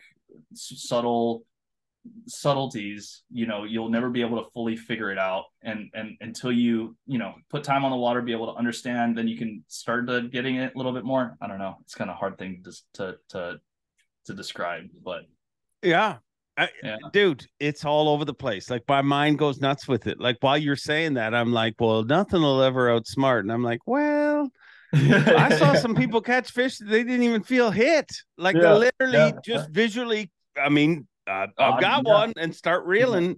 Yeah. So that's and Welcher said something on last week's podcast, and the way he said it really made me think, and it's kind of worrisome. Okay. But he's like, the one thing that we figured out a long time ago, your percentage of catching a bass goes way up if you're casting at a bass. And as simple as that sounds, true. When you really think about it, my concern is like a long-term concern, like, dude, you fish that and you don't want to even drop your lure when you don't see one. Yeah. You know what I mean? That like it changes. It's kind of, and like similar to the Alabama rig. You ever go catch them on the Alabama rig, dude, you want to throw everything else out. Like literally you go catch them and you're like, I caught 3 at once. This was wonderful. Why do I want to throw a crankbait? This sucks. Little thing. So there is. It's wild, but I mean, it's a topic that you could literally talk about. We could go on for hours with, and I think that. Are you getting sick of talking about it? Huh? Are you getting sick of talking about it? I think right now it's just such a trending thing. Man. I can't get away from what people were saying because I'm like, I'm part of the thing. And so people are like, well, how do you feel about it? What do you, and I'm like, dude, I'm torn, man. Like I said, I got on, I qualified without it. I had a black and white freaking graph on my console and a small little dealio on the front that was like from 2008. And all I would use that for was my temperature and then the depth. Like I didn't have side scan. I had to learn side scan. I had to learn forward facing and all this stuff. And then now after these past 2 years of learning all this stuff and now how to apply it and to kind of change the way that I approach certain things, I'm like, okay, well, I got all the way here now. So if you're going to throw another wrench in it, well, however it goes, you know, I'm like, I'm along for the ride at this point. So yeah, it's crazy, man. It really is. I do feel for the people at Bass that do have to make a decision. And I think that, you know, ultimately I think we need to start doing as an organization, I think we need to start highlighting individuals more. Making it more about the angler, less about the items that we're trying to sell, because ultimately if we're able to showcase personality, background stories and hardships, that's going to draw in more viewership because people are going to they're going to naturally. Oh yeah. They connect to you. Grow empathy with those stories and those individuals, then just shooting up not only viewership, but then sustained viewership. And I think if there's a way to do that, and I think there's a way we can actually do that on Live in the Mix. And and nothing against Bowman, love you Bowman, but like there's other things that we can be doing that will engage people on different demographics that will transfer into sustained, meaningful viewership. And so I think that there's ways not to, I don't think the answer is like, well, then put up the forward-facing sonar screen next to it. It's like, no, dude, I don't want to watch a screen on a screen. Like that's not like my answer to that is, so we're now watching screens. That's so it's like I don't like I go out fishing to get away from this thing or to get, you know, but then I end up using the thing, but then I don't want to watch someone playing the thing. I don't want to watch someone play a video game while seeing the video. Like, you know, it's like, okay, yeah, if you go Comic-Con and that's the thing that you're into, go to that. That's fine. Nothing wrong with that, but I don't think it's going to transfer into meaningful viewership. And I don't think you're going to grow the sport by doing that. I think that you're going to grow the sport by engaging in like what got these kids into fishing in the first place. Like who was the person who got Palaniuk into bass fishing? You know, who got him into wanting to compete? What were the things that like he went through? What are the trials and tribulations that Carl went through to get here? What are the feelings and emotions that he went through when he got kicked off of FLW and the things that he had to like? He got kicked off the elites, just to correct you. Oh, was it? Slide earlier. Yeah. He went to FLW after we kicked him out, and then he made it back here. Okay. Sorry, Carl. I let it slide the first time, but I was like, he said it twice. I have to defend him. Yeah. Well, no, correct me because I'm doing horrible with details, but like Carl. Yeah, like I'm sorry. Yeah. No, but that is, I think, what Bass's biggest advantage in this thing from the start has been. Bass is great at telling that story. You know, it feels like, again, forward facing sonar feels like it's pulling from that story. You know what I mean? Because now there's a group of people out there that doesn't even care what state, country you're from or what you're, but if you use that, they don't like you're you. The devil. Exactly. It's And if you don't use that, you know, it's crazy. Tough. It's really wild. It's wild. It's a wild one, man. Okay, let's go in a whole other direction here. We spent way too much time on forward-facing sonar. You competitively competed in surfing and you said earlier in free diving, correct? Yeah, I did more competitive surfing than I did in spearfishing. I did like just a couple of spearfishing events. And then I also played hockey, and that was like a huge part of my life. This is the weirdest I love hockey. Like I was that, and then also competitive paintball. But I've always been like a competitive person. But so growing up, right, in Hawaii, it's like what do you do? You'll be surprised how many people that don't go to the beach. Like a lot of my classmates just aren't ocean goers. You don't have people that if being it's a just there all the time. It is, and it's just like another part of your everyday life. And some people play it, and they know they have a respectful space and relationship with it, or they're completely fear it. And for me, my family, my dad would play in it, but then also had this very respectful fear of it. And I didn't have any surfers in my family. But then my uncle, my dad's sister's husband, was like, "Hey Matt, I'm gonna take you out on a boogie board and push you into a wave when you're like 5." And I remember the feeling of rushing down the face and getting that like, and boom, addicted. And so I then really started gravitating towards the water and then from there surfing started taking off a little bit, but always wanted to be in sports. The Mighty Ducks came out in the 90s, right? And I was like, whoa, Gordon Bombay and like knuckle puck time and like skating around like the streets, you know, with my neighborhood friends, crushing cans as pucks and using crappy KB toy hockey sticks. And so like and then when I had an opportunity in middle school to start playing roller, I fell in love with it because I was like, okay, I can be more physical than soccer because everyone grows up in Hawaii playing soccer. I played soccer for like 7 years, AYSO as a kid.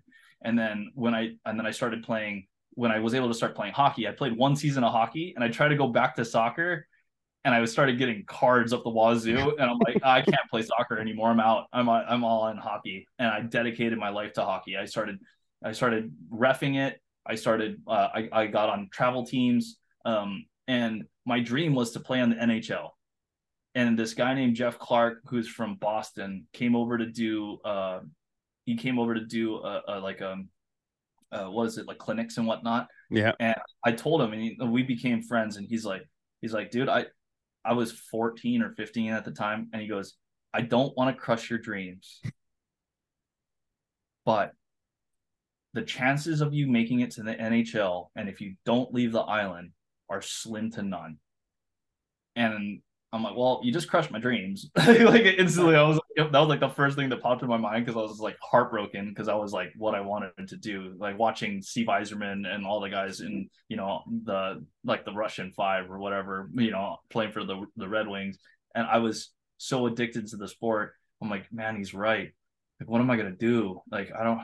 So I kept playing a little bit, but then kind of fell away from it. And I was like, well, surfing's in our backyard. Surfing is like how a lot of people get put on the map out of Hawaii. It's either music or surfing, and then acting. And so that kind of stuff started to filter in. Playing music started to filter in.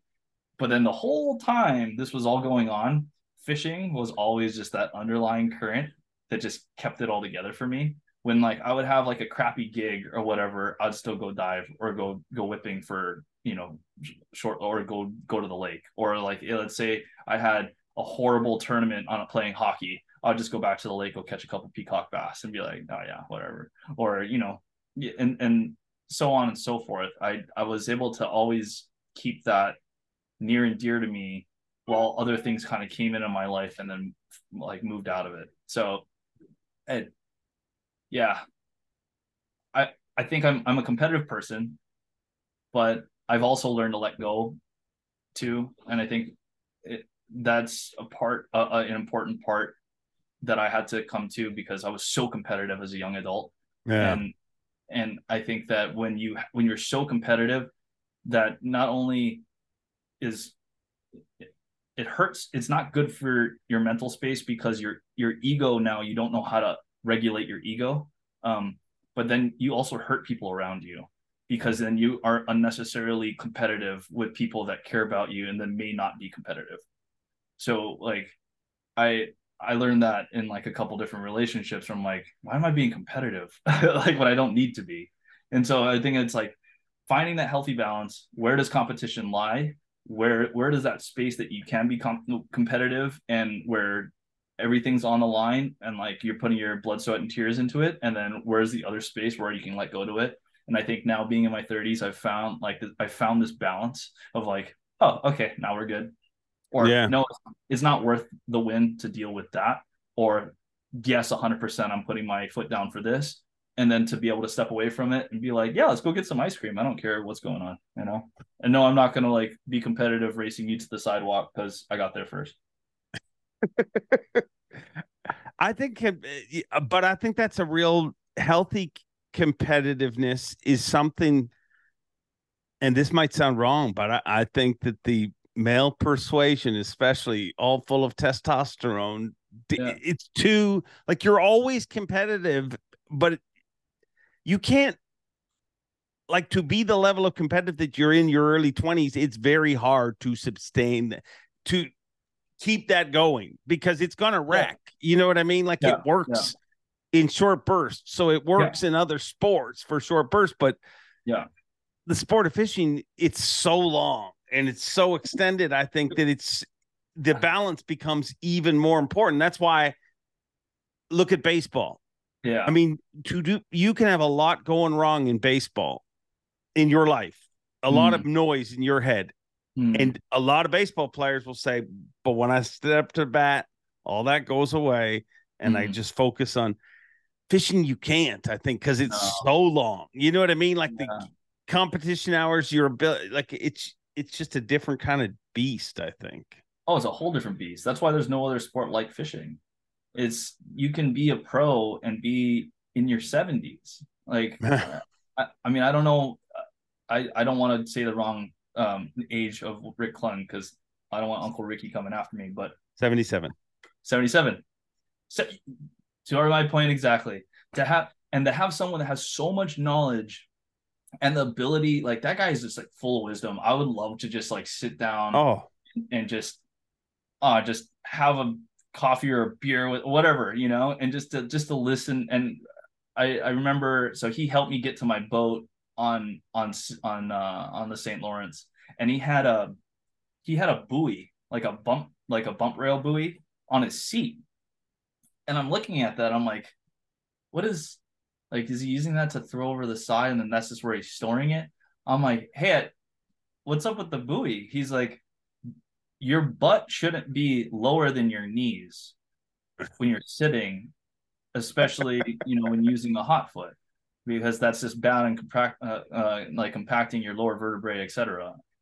And so I'm like, bing, like, oh my gosh, I'm going to do that next year. Like, literally, I'm going to go and get a buoy, and I'm going to sit on a buoy because I want to be able to ride up a little bit higher. And then when you're getting slammed, like when you're going through like rough stuff, you're not just going to absolutely destroy your lower back.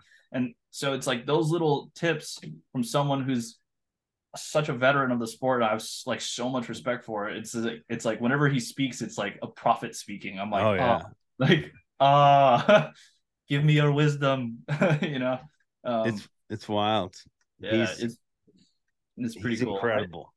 I think though, more so the ability to accept failure. And I think this is something I like to keep bringing up, is, and it's something that's helped me. It's when you accept failure and the way that you take a loss, is that's where the true competitor comes out, because the ability to what you do when you lose, how you accept it, and then how do you move on from it and grow from it is way, way, way more of like a loaded,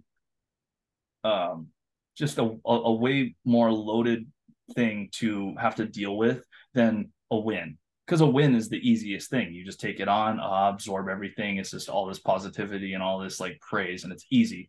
But the hardest thing is how do you get past the lose, and how do you not just carry that with you? And so I think like that's the thing. It's like, how do you, like, a true winner, and that's what I like to say, is a true winner is someone, is not how they take their wins, it's how they take their losses. And that's how I like to measure a true winner. But that's just a Wongism. Yeah. A Wongism. Yeah. Was that another idea? An exit idea? I'll just write a book of Wongisms. Yeah, there's a Wongisms. It'd be a great coffee table book. Yeah, like 2 wongs don't make a right, but 3 might. No, dude, I think you're a valuable part of the Elite Series, and I think what you went through is just a chapter. You know what I mean? I think they're all just chapters, and you know, obviously, I hope next year goes super smooth, and you don't ever have to feel that stress again. But like I said at the beginning, it's the sport of fishing. There's going to be stress, whether it's for, I got to get in that last classic spot, I got to win Angler of the Year, got to win Rookie of the Year, got to re-qualify, all of those things. Here's my last question, because I honestly, we've talked about Carl, we've talked about you, we've talked about so many different people coming from so many different walks of life. But I believe, for whatever reason, and it's not just the person that introduces it to you, but people that are in this industry, fishing people, and it doesn't have to be Elite Series. Mm-hmm. It could be a guide. It could be a commercial angler in Hawaii. It could be anything. Mm-hmm. But fishing's like a thing that's in you. Like, I think we just all come equipped. Like, and all I can go back to is it's like your forefathers had, and it's the same thing in hunting. There's people that they have that in them. Mm-hmm. Is that something you have in you? 100%. Yeah. 100%. Without a drop of doubt. My dad was the first one to take me fishing. I was like barely able to walk, and I still have a memory of holding on to his pant leg with one hand, gripping it for my life at the bank of a soft little pond. And then the other hand, like, not trying to fall in. And then my other hand on a bamboo pole, catching tilapia. Wow. And those are some of the most purest forms of joy that I ever experienced in my life. And I was like literally 2 or 3 years old. And I'll never forget that, because the excitement of getting the bite and then feeling the rod bend and whoa, you know, and then to bring it in and to see this creature that now that's out of its element, and then to be able to like, oh man, we put an inflatable pool in the front yard, and I remember I would bring fish home, and after taking a bath to go to sleep at night, I would go and like sneak out real fast and then just like play with the fish that were, you know, or we always had fish tanks growing up, because I always needed a water element. I think it's more so for me, it's being a fisherman, the hunter, however you want to, you know, string it to the lineage of being an outdoorsman. But for me, it's like water is something that's like always a centering. And that's why I think being a waterman, and that's as an identity. Like I'm a surfer, I'm a diver, I'm a fisherman. All these things that are centered around water is always something that, like, as soon as you take water away from me, that's when I'm going to shrivel up and die. And I think that our fellow anglers, regardless of where you are in the world, I think that if you think, no, I'm an angler, it's like, no, man, I think you have a connection with water, and being on it, being around it, is there's something that we all kind of come together. I think being I'm bad on details, but the amount of percentage of water that's in our bodies, there's something that goes on that we cannot understand, you know, on a mental level, on our connection to it. Yeah. It's greater than us. And it's something that I will always find relaxation in, tranquility, but then also have a healthy respect and fear for, because I've seen all faces of water. And one of my favorite quotes by the great one, Bruce Lee, you know, water can flow, water can crash, you know, be water, you know, you put water in a teacup, it becomes a teacup. Be water, my friend. So I think there's no better way to finish this than that right there. I mean, yeah. I think I might even call it Be Water, My Friend. Seems like a good name for this. But dude, yeah, I like it. I'm excited to have you on the Elite Series for another year, and I'm predicting many more years after that. And hey, I will tune into your fishing show when it comes out, because I'm sure it'll be a good one. But I hope we keep delaying that. Yeah, you know, I'll keep it on the back burner as long as we can keep on this ride, man. And, you know, if however I can merge the paths, I'll still be doing my YouTube show. So that's something that if you guys haven't subscribed yet and you want to hook me up, please give me a subscribe, hit the notifications, all the good jazz. I try to put out one every single Monday, and I try to give an unadulterated version of the Elite Series through my eyes and what you go through on a day-to-day. So not all of it is tournament stuff. You'll also find I'm going to be editing an adventure that I had with one of my good friends. We're catching a bunch of mahi, and I actually catch a big old 30-pound ono or wahoo. Nice. So it's again, tapping into the multi-species thing, different adventures, tackle tips, all kinds of stuff. So go ahead and check me out there. So, all right. Like I said, little plug. And I will make sure to put a link in the description and in the comments. The one and only Matty Wong, I thank you for your time, your honesty, and your insightfulness. Well, thanks, Dave. I always enjoy talking with you, and it's a pleasure. And, you know, I'm looking forward to being able to share the stage with you again this next coming year, man. Be water, my friend. Be water. Be water. Great stuff, as always, from Matty Wong. I thank him for his openness, his honesty, and, as always, his positivity. But that's not all. We got more. Logan Parks, a Bassmaster Open EQ angler, currently sitting in 15th place. Top 9 make it to the Elite Series. He's got 3 events left to go. But college and high school fishing are a big thing. A lot of people talking about them. He is a big recipient of that, the benefit of that, and he has not forgotten that. So let's join him right now, Logan Parks. Logan Parks. So basically, you won a really big tournament, won a whole bunch of money, and fishing tournaments wasn't good enough for you anymore. You're running a tournament. Yes, Dave. I'm putting on a tournament this fall. As you know, high school and college fishing is something I'm very passionate about. I grew up through high school fishing, through Bassmaster, and college fishing as well at Auburn University, and trying to create a way to give back to the sport of high school and college fishing and create new opportunities for those anglers. Right away, you're so different than me. Like, if I won that kind of money, I would have just, well, I would have disappeared somewhere or shown up in a bad way somewhere else. Why are you, I mean, it's easy to say you want to give back, but why is it so important to you to do this now? I think because I was in their shoes not too long ago, and I'm still, you know, on the road to qualifying to where I want to be as a, you know, a legit professional angler on the Bassmaster Elite Series. I'm not there yet, but I know how difficult this road has been for me, especially like financially.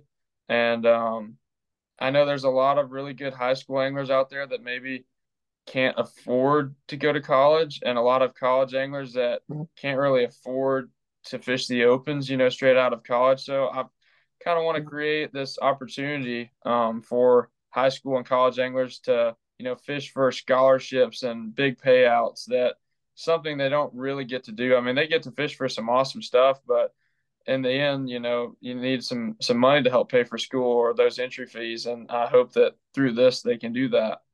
So how does this tournament, other than the obvious, I mean, it involves both high school and collegiate anglers, which I think is pretty cool because, you know, one's in the spot the other one wants to get to. And, you know, it kind of like in it, but why is this one different?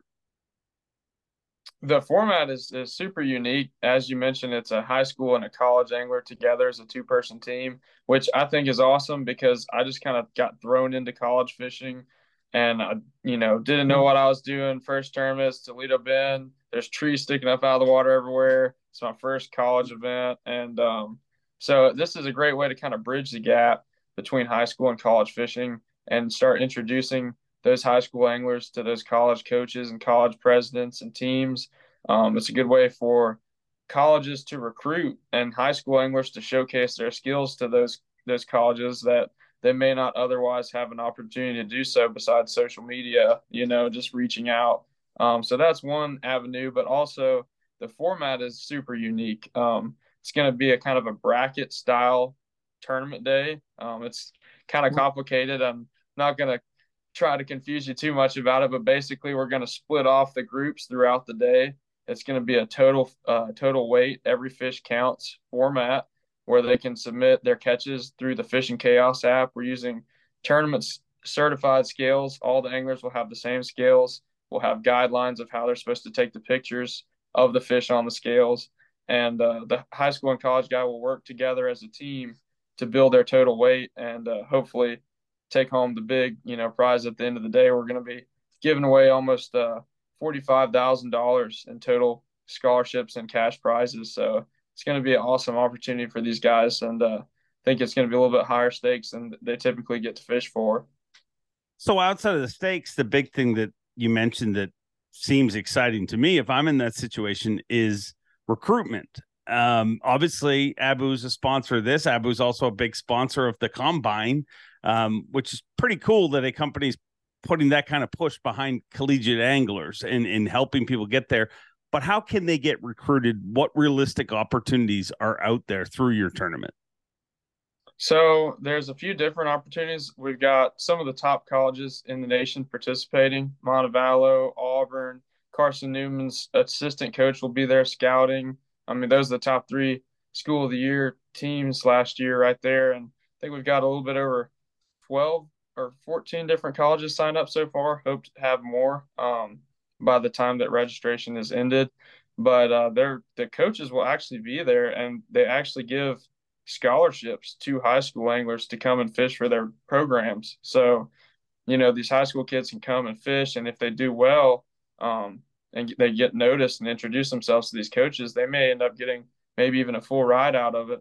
I've actually got a scholarship at Auburn University that I started, you know, with some of the winnings from that tournament, and the Auburn team will be there, and they might be deciding who gets that scholarship for next season. So it's going to be a great opportunity to for these high school guys and for the college guys to kind of pick the top high school guys in the country and really go after those guys. It's crazy that the sport is just growing so much. You know, when I was getting into it, there was a few schools that offer scholarships, and now there's like 25. So it's awesome to see.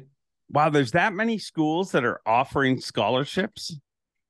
Yeah, it's nuts, man. They even got sports agents out there for these high school kids these days. So it's pretty cool to see. And it's a fast growing sport, and I hope that this tournament will help continue to grow the sport and create new opportunities for these young anglers. It really is amazing how quick it continues to grow, because I remember when literally the idea of a scholarship for fishing was literally a fantasy thing. And then you thought, okay, we're starting to hear about it, but it's 2 or 3 different colleges, universities that are doing this.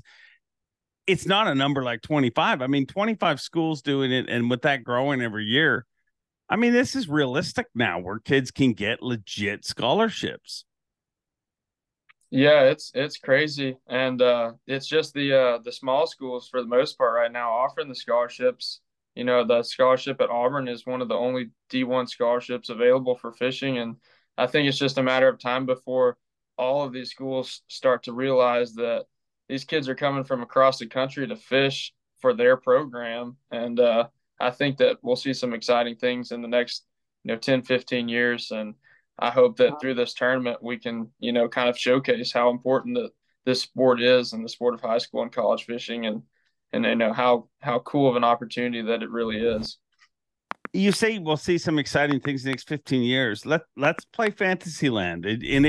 Where do you think it's going to be? I mean, because I don't think anybody 10 years ago, you could have asked anybody in the industry, they wouldn't have guessed it would be where it is today. I mean, it's traveled so fast. Where do you think collegiate fishing is going to be 10, 15 years from now?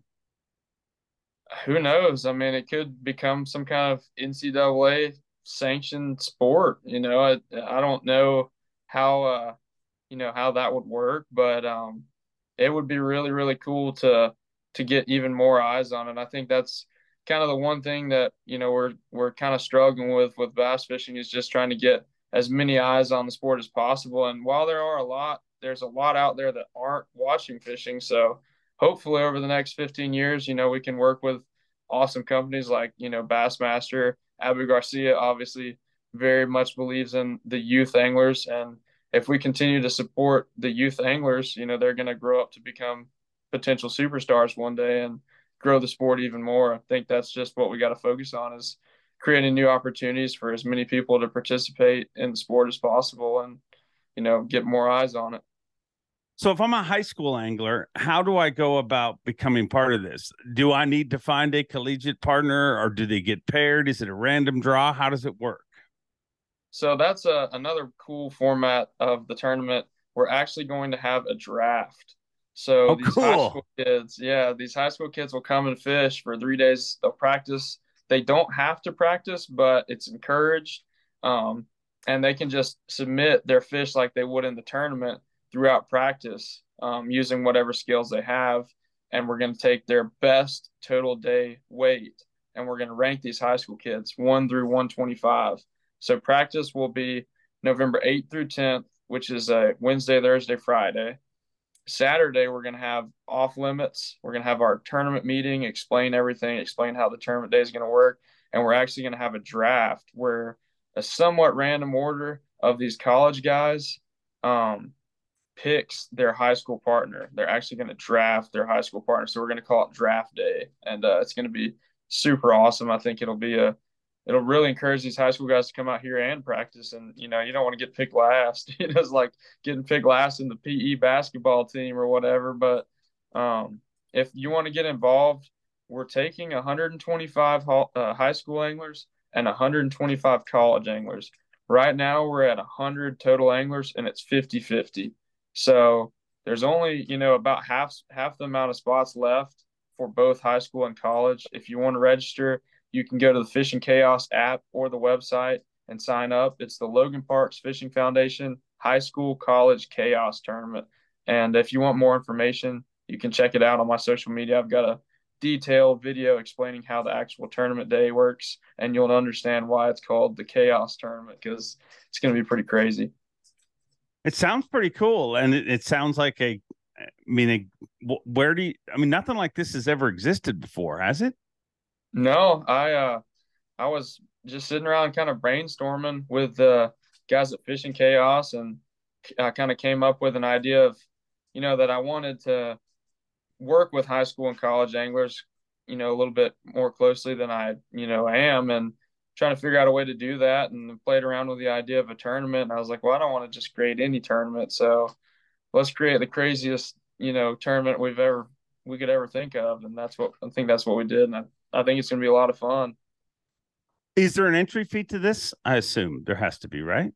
Yeah, it's $150 a person, and that includes an $80 scale that you get to keep. We're also going to be giving away some shirts and a lot of awesome prizes. So it's going to be, I think it's going to be well worth your money to come sign up, and hopefully, you get to win $15,000 as first place prize. So it's going to be awesome. Very cool. Very cool. Well, moment of total honesty, we are jamming this interview in the middle of you trying to leave for the Opens. But dude, speaking of the Opens, you're in a good spot. You came so close to making the elites before, I think literally one spot out of making the elites. Well, you're sitting in 15th, top 9 move on. And how many events you got left? We've got 3 tournaments left. And I guess because Kenta is in 2nd, he would be a double qualifier. So I'm only 23 points back out of 10th place. I mean, that's really just one good tournament. So I feel good about it. I mean, it's crazy. We still have 1/3 of our season left. I mean, if you look at it that way, and it's it's already September. So, but it's going to come down to the wire. And I think whoever has the last good event is going to be the ones that get in. I mean, realistically, 25th place and higher is still in it. So how has that whole experience been for you this year? I mean, because the EQs were something, I mean, to be honest, I think a lot of the industry was shocked that 175 people signed up for it. I think the number of people were throwing about is if they get 100, that'll be good.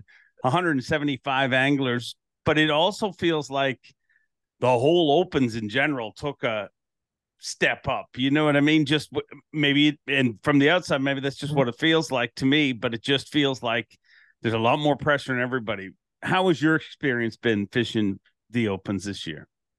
Man, it's been mind-blowing. I mean, I feel like I've taken what I learned last year, and I came in 7th in points last year, and through double qualifying they ended up taking 6th, so I was barely out of it. And I feel like I took what I learned last year and I've improved a lot. I've been making better decisions all season long, and I was looking at the points after the 5th Open. I was in 12th place at that point, and I was averaging, I think it was a 35.6 place finish. And I looked at the points compared to last year. And last year after the 5th Open, John Sukup was leading with a 35.6 average. So it's crazy how good these guys are catching them. I think that a huge number of EQ guys has really pushed. I mean, I think we've gotten a huge wave of talent come over from various platforms and fish with us this year. And you've got young guys like Trey McKinney that are just freaking whacking them. And my roommate, John Garrett, I mean, he's been fishing Opens for 5 years. And he's got some really experienced Opens anglers that are really catching them. So competition's stiff, man. I think it's just going to keep getting more and more difficult. So need to catch them this year and go ahead and get in. Yeah, get that over with, because it doesn't look like it's getting any easier. But thankfully to cool programs like what you're doing, it does get easier. I mean, dude, you look at the collegiate fishing setup and, obviously how far it's come in such a short period of time. It's come because people have done cool things. I remember the day that Jerry McInnes said we need to have a collegiate angler in the Classic. And I've told the story over and over again, but I fought it. I was like, that is the worst idea, just literally because I thought, I'm always go back to the elite guys. You know what I mean? They do it for a living and everything. But how wrong was I? Literally made a decision like that. And from that day forth, I mean, legit stars of this sport have made the classic and gone on to great things. So I commend you for putting the effort that you're putting into this tournament. And I'll put all the information in the description. So hopefully people can get over there and become part of your chaos. Yeah. Thanks, Dave. I really appreciate you having me on. And then high school, college guys, sign up before it's too late. You do not want to miss out. It's going to be an awesome time. Sounds good. And I look forward to seeing you on the Bassmaster Elite Series next year. Congratulations. If you're still listening, you made it. This podcast is almost at the end, and I know it was a long one, but as I always say, you can't cut a good conversation short to just jam it into a time slot. So I hope you enjoyed this. If you had to break it up into a few bits, that's fine too. I will make sure to leave all of the information for Matty Wong. Give him a follow. Obviously, Logan Parks, everything he's working on. I'll put all that stuff down below in the description and in the comments. And I thank you guys for tuning in each and every week. But before I go, one more time, I want to remind you, your fellow angler is not the enemy. Enjoy being. Have a great week. And we'll see you next time, right? I really got to go to the bathroom. Thanks for watching. Please like, comment, and subscribe, because Bob Cobb of the Bassmasters told you to. You hear?